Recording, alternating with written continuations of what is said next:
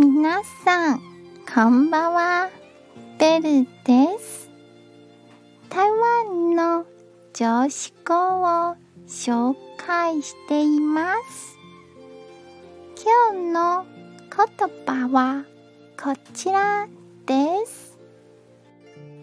最も幸福な人は他の人に対して寛容で思いやりのある態度を示すことができます。希望の光は明日を照らします。どんな時も前向きに行きましょう。今日も一日お疲れ様でした。ゆっくりお休みくださいね。